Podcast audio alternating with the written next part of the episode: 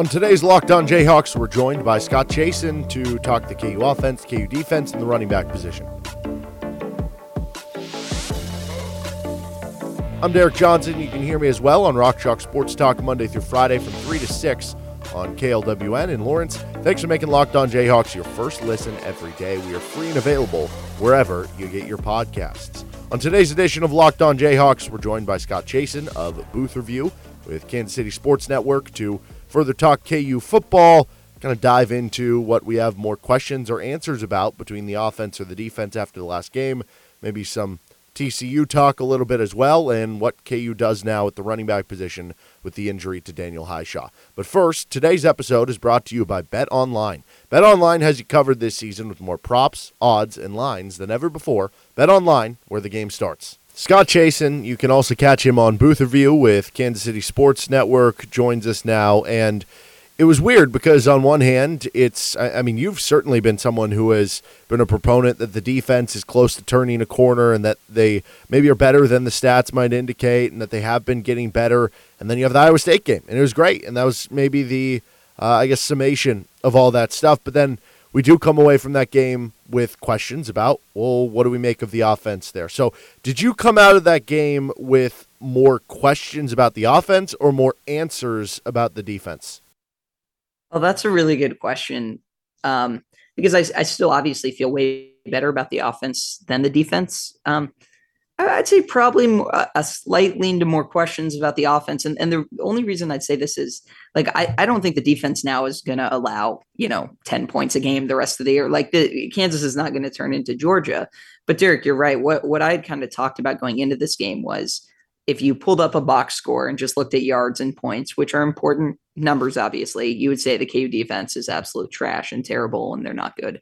But situationally, they had been good. And I would argue situationally great um, in, at certain times. I mean, West Virginia, right? First half, disaster. They give up a touchdown on every drive. And then what happened when they came out in the second half? They were awesome. They were shut down for, I think they allowed three points on three possessions or something like that. That's terrific. Same thing with Houston. KU goes on a 42 to 7 run. How do you go on a 42 to 7 run? Well, you got to score 42 points, but you also have to not give up points while your offense is doing that. And against Duke, I thought the defense was was really, really good. I mean, think about the first drive of that game. KU gets stuffed fourth and goal at the one yard line, right? And if the Kansas defense allows Duke to get three, four first downs and punch punch the ball right back, that Kansas offense is in a bad position. No, the Kansas defense got them to go three and out. Kansas defense also got the big stop at the end of the game, and penalties were the only reason why they weren't even better. So I, I feel the same as I do about the defense, which is they're not great. They're the weakness of this team. But situationally, they can step up and they can do enough to frustrate an opponent at times, especially with like Jacoby Bryant, Kenny Logan. Very long answer, but then I would say on the offense, the thing, the I don't have questions about does it or does it not work? I, I won't even question the play calling. KU only ran 40 something plays, which is far too few to develop any kind of a rhythm. So I, I'm not going to second guess any of the calls they did make because if they got first downs and they got to open up the bag a little bit more, I think that's when you see them get into some of the more creative stuff. Um, I more want to know in the short term with an impossibly tough four game stretch coming up can they immediately snap back and bounce back and get into that rhythm and be in the high 30s to 40s week after week after week because i think they're to they're definitely to need that to to beat tcu probably going to need that to beat oklahoma and then against baylor and oklahoma state you have to execute at a crazy high clip to score on those defenses so um, these next four weeks are really going to stress and test the ku offense and i think you have right to be a little bit nervous if you're a ku fan yeah, I, I think the offense for me definitely makes it a little worrisome into the TCU game specifically because, mm-hmm. like you said with TCU, the defense could play a good game for Kansas, and TCU might put up in the 30s. So Kansas is going to have to score points to keep pace with the Horned Frogs in this one, and TCU's actually like had a pretty good defense so far. Now it's it's tough to totally tell how much of it is just their first two games or Colorado and Tarleton State but they still held Oklahoma to 24 points. Now, again, I don't, I don't think we have a great idea of what Oklahoma really is at this point, um, because they just look bad. But there clearly is still a lot of talent on that team. So, I guess for me, it was good to see that from the defense. But I'm a little bit, I, I, guess to answer that question in the same way I kind of asked you about, do I have more questions for the offense or more answers for the defense? I have more questions for the offense because I think there is a lot of pressure on them to perform at the same level they were early in the season, like you said, for this upcoming stretch and specifically this Saturday against TCU. Yeah, and when we talk about like situational defense too, like if the Kansas defense gets two stops in the first half, TCU could still score 21 points, but you'd be like, great, they got two stops. That's two opportunities for now the offense to go and do something. Um, you know, they'll need to do that over both halves. And I, I, don't think two stops will be enough, just to be clear. They'll need to be play better than that. But Derek, I watched the OU TCU game, and TCU does something that will challenge KU, and it's also just really, really fun. Um, I wrote down the numbers. I hope I still have them somewhere. I do. Um, TCU in the first quarter against Oklahoma took four deep shots that was that were no more complicated than a one-on-one ball on a go route where they basically, you know, Max Duggan just threw the ball up and dared his extremely athletic wide receiver, or basically said, go make a play against their cornerback. They got three defensive pass interferences and one touchdown out of that in the first quarter alone. For the first half, they did it six times, where basically they just had a receiver on one side of the field get one on one coverage, go deep, and just throw something over the top to them. Now, KU's defense has been really good at limiting explosive plays. They haven't been great overall in the year, but what they have done is limit a lot of those deep shots, especially in the run game, too. So, I mean, that's the matchup to me. If you're Kansas, you can't let Romello Dotson end up on an island against one of these receivers and let Max Duggan just throw it up because those receivers are big and physical and athletic and talented. And I think I, I mentioned this on my on uh, you know booth review. That's the difference between TCU scoring 28 or 31 ish points versus like 56 points. When they take those two or three shots a game, is it going to be like Oklahoma? Again, three defensive pass interferences and a touchdown in the first quarter alone? Or is it going to be something where you have help over the top and maybe you give up one or two pass interferences for the game? I think that makes a huge difference. Well, I think one thing from watching that TCU game, too, I can't tell you how many times TCU had a play where like it was just like a blown coverage, or yeah. it was a guy just taking like a horrible angle. I think there was one running play where the guy went like straight up the gut, and I think it was the safety or the linebacker like took one of the worst angles you'll ever see and like didn't even touch him on the play. So it's it's weird because TCU clearly has a really good offense and they have this ultimate athletic, uh, you know, just across the board at every skill position kind of prototype where everybody is fast and it seems like all these receivers, a lot of them have height and all this stuff and on the the same point to what you've been talking about, where KU like has actually done a good job at limiting explosive plays. Do you think KU could actually find some success on the defensive end in this game? Because I think to this point, Max Duggan has been so, so good for TCU, but he hasn't really been, you know, put to a test. He hasn't really been put to third downs or pressured a ton in a game. And he has shown signs in his career that sometimes he can be a little bit inconsistent, uh, we saw him, I think, throw one or two interceptions against KU last year. What do you kind of make of that matchup headed into this week? Well, he was more inconsistent in the second half when Oklahoma kind of started to get to him. And I would agree. I thought Oklahoma was terrible. Um, I know Kent and I agreed on that on, on our show. And it was just funny because the announcers were praising how Brent Venables is kind of like chilled out and he doesn't feel the need to like overcoach the defense.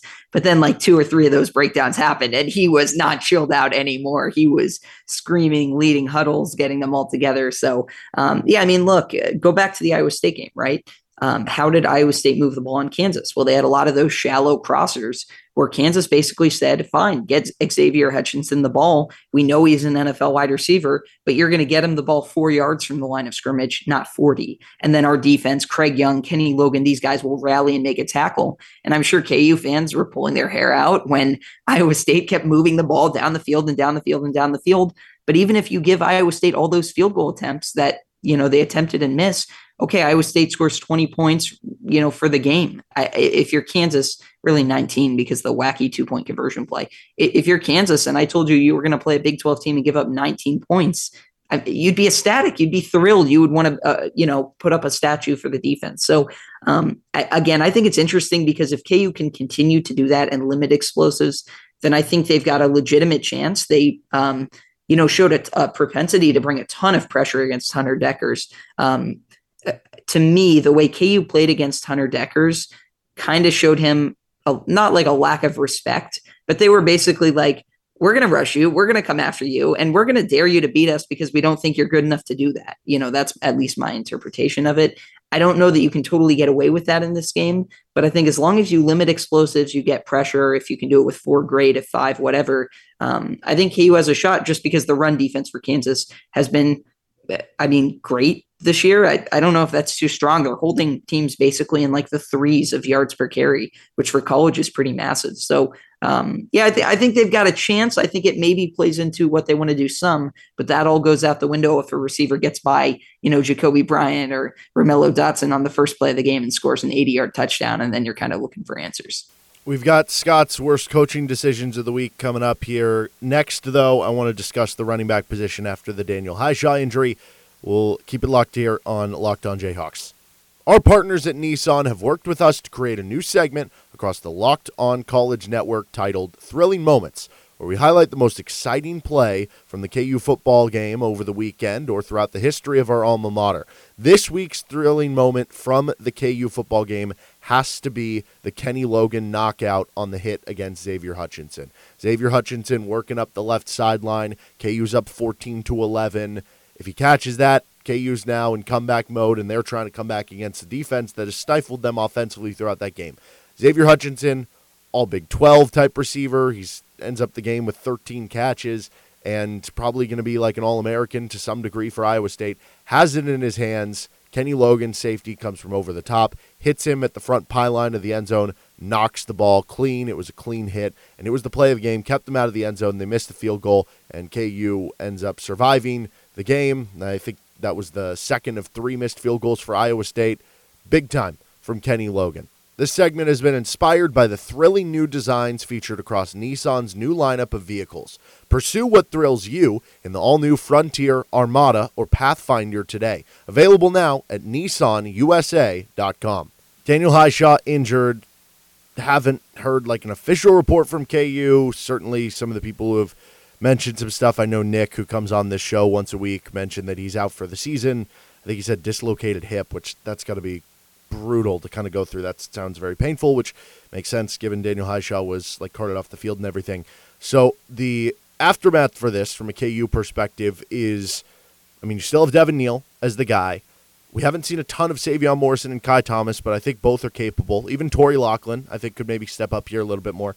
Um, I, I guess how do you view it first of all? Like, do you think this becomes more of a Devin Neal just is the bell cow now and is taking over more of the carries, or do you think one of those other guys is going to be able to kind of fill into that role? I, think Ky Thomas gets a chance to reintroduce himself to this KU offense. Um, I I think Sevion Morrison, given the chances, has been okay, but he does something so different just because he's more of that like kind of speedster gadget guy. You know, your Dexter McCluster, DeAnthony Thomas, just to give a couple Chiefs examples. Um, and his role is a little bit different. Um, but yeah, I mean, it gives Ky Thomas a chance. I'll tell you what.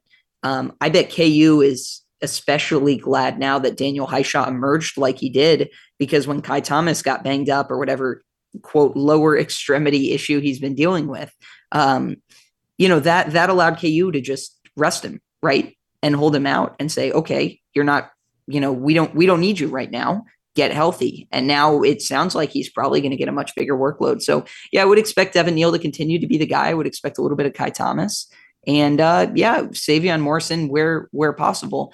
I think where it hurts you is Daniel Hishaw had two great blitz pickups in the last game. You lose a little bit of that, uh, you know, of that pass blocking ability. And then also, you know, he is this team's power runner and he fills that role very well. I think other guys can do it, but I don't think anyone can do it as well as him. Um, and then maybe you say on the flip side of that, he's fumbled a lot, right? He's fumbled in the red zone a lot. So maybe that's one area where it helps you. But um, no, I think this team's a lot better with Daniel Hishaw. I think it's a big loss, but um, I think KU can definitely overcome it with a good Ky Thomas and a good Sevion Morrison yeah, so I, I definitely think we will see more of Morrison and, and Ky Thomas especially. But Daniel or, or Devin Neal has 49 carries this year, which through five games is less than 10 carries per game. So I don't think it's going to be an automatic like, hey, if both Devin Neal and Daniel Hishaw were, if there were 20 carries to go around, each of them were getting 10, or one of them was getting 11, the other was getting nine.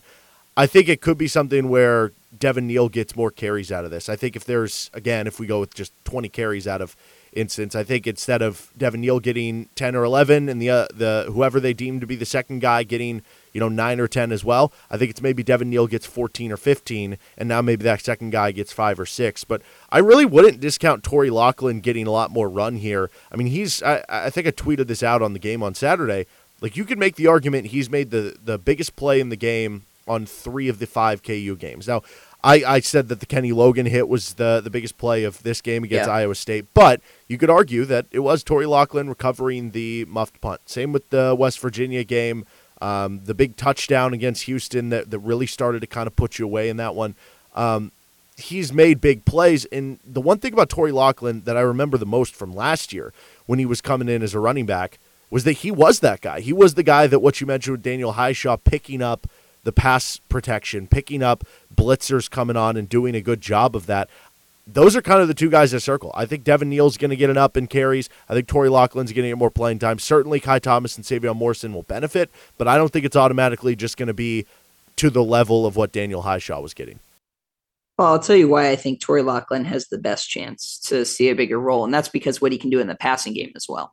Um, just as a receiver, you've already seen one play this year where they used him as a receiver out of a not like a full house formation. I don't know, uh, just a loaded backfield where you've got three guys back there, and he comes out, runs a you know basically a go route, and all of a sudden he's open for a touchdown because the safeties were crashing. I think that was in that Houston game. So um, yeah, I mean, uh, look, I'm a Torry Locklin guy. I wrote a, a piece on him. You know, I think at this point it would have been like a year ago, just about his journey to KU in the first place and how you know, maybe the Beaty staff had a plan to use him. I don't know. But the Les Miles staff, I mean, they knew he was a good player. They just didn't know how they could get him on the field. You know, they were trying to figure out the ways. Um, you know, he had three touchdowns last year. This this staff has kind of looked to use those kind of like gadget player has like a negative connotation, but I mean that in a positive way. Like he can fill a lot of roles, he can do a lot of creative things. So yeah, if it's pass blocking, receiving, and he's going to be your third down type of guy, then I think that that adds an element to this offense um, that I think could really help. But I will say this just on, on the Daniel Hishaw note. Daniel Hishaw allowed some extra creativity. I mean, he was a high school quarterback. He had that play where it was a direct snap, uh, zone read, handoff fake to Jalen Daniels. I don't know if there was more out of that. Um, Daniel Hishaw, like for all the running back depth KU had, I think he checked the most individual boxes of like things that this guy is best at without maybe even being their best overall running back. Like I, I still think that was Devin Neal, but I think I think that's where this really hurts, just because you can do so many creative things with Daniel Hishaw that I don't know if the trust is there yet for the KU staff to do it with the other guys. And so it'll be really interesting to see, you know, can a Ky Thomas, can a Sevion Morrison earn some of that trust? Same with Torry Locklin, um, because that'll help open up the playbook too. All right, real quick, we're going to get to your worst coaching decisions in a moment here, but – uh, Victor Wembanyama went off in that like exhibition game the other night. Seven foot four center. If you don't know who this is, look him up. He's yeah. going to be the number one pick of the 2023 draft. Dribbling, yeah. mobile center, shoots threes like off yeah. the off of movement, like off of screens, dribbling, all sorts of stuff. He's he's unbelievable. If Victor, I, am just going to say Victor because I, I feel like I'm mispronouncing the last name. if he was on the KU men's basketball team for mm-hmm. this upcoming season, do they go undefeated? Yes uh, national player of the year, national champion, no doubt in my mind. Um, and it's not because like maybe undefeated is a stretch. I thought you were going to ask if they win the title, and so I kind of jumped on it. But um, here's the thing: he's like a better Chet Holmgren, and Chet Holmgren was like, I mean, that's not me. That's not like my magical basketball opinion. That's like if someone had never seen him play and they were like describe him, you'd be like, imagine if Chet Holmgren were taller and better on offense and maybe better on defense. I mean, th- like this guy has been talked about for years as like when he's draft eligible, he's going to be the number one guy. Seven for impossible length, one play, he's dribbling the ball up the court, doing a spin move and laying it in. He's hitting step back threes from NBA range. He had this Kevin Durant dribble move corner three. Yeah, I mean, magically, if you got him eligible and put him on KU, he would be the no doubt center of this team. And if he stayed healthy, it would be impossible to score. I mean, imagine Joel Embiid, Jeff Withey's defensive impact but also that guy can, you know, dribble between his legs a bunch of times and hit step back threes like at a good rate. It's impossible to overstate how good this guy is as a prospect. Yeah, he will be the number one pick in the draft. There's no debate, no discussion about it this year. And he's 7 4. He's a 7 4 guy dribbling the ball up the court. It's absolutely unbelievable. Look up the highlights if you haven't seen it. Um, that was my first time watching him. I'd only read about him and heard about him. Um, yeah, it took like 30 seconds for me to be like, oh my God, this guy is is absolutely up next. He's incredible. I feel like he's going to get drafted and like immediately be a top 20 player in the NBA. Yeah, someone asked me the question. Uh, it was Evan Riggs, who I went to college with. I know uh, Derek, you did too, and, and we used to host a podcast together. He asked, "How many players in the NBA do you think would be off limits in a one-on-one trade for him?" And I said, like maybe forty, maybe. And he was like, I don't know if that's the answer. He's like, it might be closer to 20. Like there might be 20 players in the NBA you wouldn't trade for, you know, straight up for the number one pick in the draft this year. And like I, I, I mean, anyone can become a bust. It happens all the time in the NBA.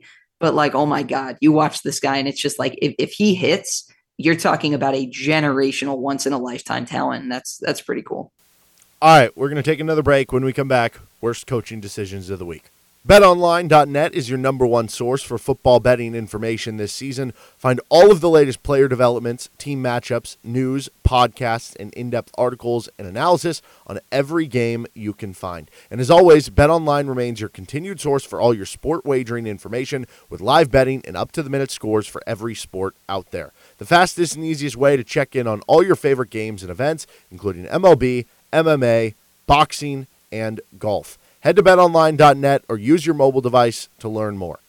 BetOnline released their odds for the next Wisconsin head coach, Jim Leonhard, the favorite, the defensive coordinator taking over his interim. I mean, he's very widely renowned. He's two to one odds. Bill O'Brien at three to one odds next. Lance Leipold in third at five to one odds. He seemed to quell any of those questions though at his latest media press conference. We've seen other coaches, you know, not necessarily say because you can't. You can't say, "Hey, I'm I'm I'm going to go to that school if they offer me the job. It just it loses the locker room and everything. And you're in the middle of the season, so you can't do that. So it's not you know a full on maybe straight answer. You just don't know. But I think Lance Leipold has kind of answered this every way across the way that he makes you feel like he wants to stay at Kansas. So I would not be taking the Lance Leipold bet there. I think I'd go Jim Leonhard on those odds at two to one. Bet online where the game starts. So you texted me before we got rolling on this that you were kind of changing the game for the worst coaching decisions of the week. So I'm excited to hear what you have done here and, and who the candidates are this week. Yeah, well, so the problem this week was that Matt Campbell made the worst coaching decision of the week. And it was just like so obviously the wrong coaching decision that I thought instead of having three candidates, although I, I did do three candidates because, you know, I, I believe very much in the sanctity of this this assignment you've tasked me with. I thought we could do the four reasons why it was the worst coaching decisions of the week. And then you can pick the reason why Matt Campbell's coaching decision was the worst. So does that work for you? Yes, let's do it. Okay. So real quick, honorable mention: Zac Taylor kicked a field goal on fourth and goal at the one. That was going to be one of them. Um, it was like a one-score game. Nathaniel Hackett, honorable mention. Uh, they were, they didn't go for two when they were down three. Then the other team scored a touchdown, put the game away. You can go for two, cut it to one. Then if the other team scores a touchdown, you're still in the game. Anyway, okay, those are the honorable mentions. Here's Matt Campbell. So I'll set this up for everybody. Ball was about at the 20 yard line. There was about a minute left. They ran the clock down and kicked the field goal. Now it was fourth and one. Um, at the time, Iowa State was down by three. So a field goal ties the game. But then obviously, you know, a lot of other stuff happens. KU gets a chance to go down the field. There's overtime. There's all that. So here are four reasons why that that field goal was just a, a horrible decision. Some analytics, some not. Okay, number one, Iowa State's freshman kicker had hit two field goals off the post. Okay. So that dude's confidence was not good to go attempt a game tying if you miss this, we lose type of field goal. Um, very hard. He he basically threw his kicker under the bus. He put him in a a very tough situation that if he missed that, everyone was going to say, "Well, our kicker sucks. That's why we lost the game." Um, so that's reason one. Number two, Derek, do you know how you win a game in overtime? You score a touchdown. I don't know. There's many ways to win a game in overtime. Okay, you get the ball at the 25 yard line, and you have to go score, and then you stop the other team from the 25 yard line. Okay, that's where they had the ball. So if they just tried to go score, then they wouldn't have to worry about stopping KU, which is the other half of overtime. So just like by definition, they made it harder on themselves. Okay. Number three, it was fourth and one. They had just converted two fourth downs. KU's run defense wasn't stopping anyone, and KU was going to be in soft coverage, not wanting to give up a touchdown. If they get that first down, they could just take three free shots at the end zone and then kick the same field goal that they were going to take anyway. So literally by lining up, getting a yard, calling timeout, they would just get three chances at a game winning touchdown. All right. Fourth reason is the analytics one. Coaches do this all the time. They play for the field goal like this. And this is why there's a ton of data out there that says it's better to be up three in a game than up four, five, or six. And this is the exact reason. That sounds crazy, right? You would say, no, you just have to defend the touchdown. No, coaches are cowards. And when they're only down three, they settle for that field goal. And here's the thing that field goal has to go in. Then you have to get a stop. Then you have to get another stop in overtime. Then you have to score in overtime. That's four things you have to do versus just going and getting a touchdown. And let's say, let's put some random numbers on this. There's an 80% chance of making that field goal. There's an 80% chance of getting that stop. 50 50 shot you win in overtime. By just lining up to kick that field goal, you've given yourself a 30% chance to go and win the football game. You, you by making that decision, you've basically said two out of three times we are automatically losing just because I lined up for this. So those are the four reasons. Kicker had missed twice. Overtime is where they were in the field. Analytics hate it, and they could have had three free shots at the end zone.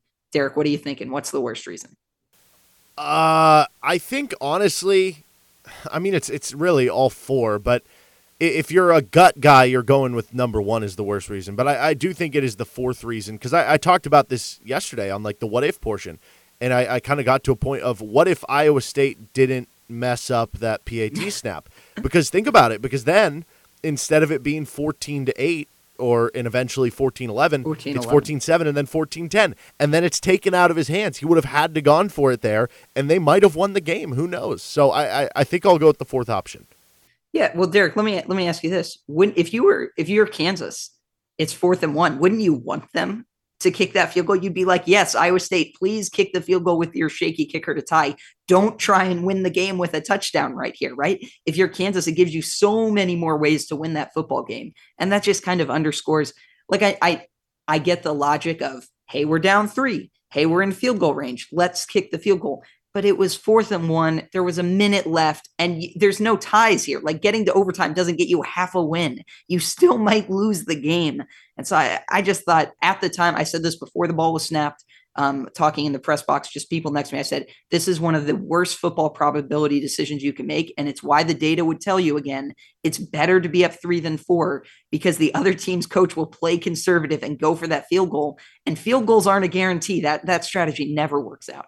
I'm just waiting for a team to be up five and, and intentionally take a safety to be like, nope, we're only up three. We're good. it's the two point. It's like you score a touchdown to go up three, and then you intentionally miss the extra point because you don't want to go up four. I've advocated for that before, just because again, opposing coaches are cowards. Well, Scott. Oh wait, I, I just got a uh, page from the. I have a pager from the uh, committee. Nathaniel Hackett has somehow trying to steal the award from Matt Campbell. So I, I don't know where that goes. But uh, you know, his streak is over. His, his streak is over. It was three. It was two weeks in a row for Nathaniel Hackett, and then last week we all remember it was Nathaniel Hackett's special decisions coach, uh, who was the worst coach of the week. He gets an honorable mention this week, but he does not win the award. Well, Scott, appreciate your time as always. You can check him out with Booth Review and Kansas City Sports Network. Thanks for coming on. Thanks for having me. That was Scott Chasen. You can also catch him with Booth Review with Kansas City Sports Network. Coming up on tomorrow's show, we will share a conversation as a uh, part of Locked On Big 12 getting to preview the KU TCU game from kind of both sides of things. That'll be for tomorrow's edition of Locked On Jayhawks. If you have anything you'd like for the show to talk about or want to follow along on the action, you can reach out at D Johnson Radio on Twitter. And don't forget to subscribe to the show so you're getting all the latest with Locked On Jayhawks. That'll do it for today's episode. Have a good rest of your day. I'll see some of you on Rock Chalk Sports Talk later today. Adios.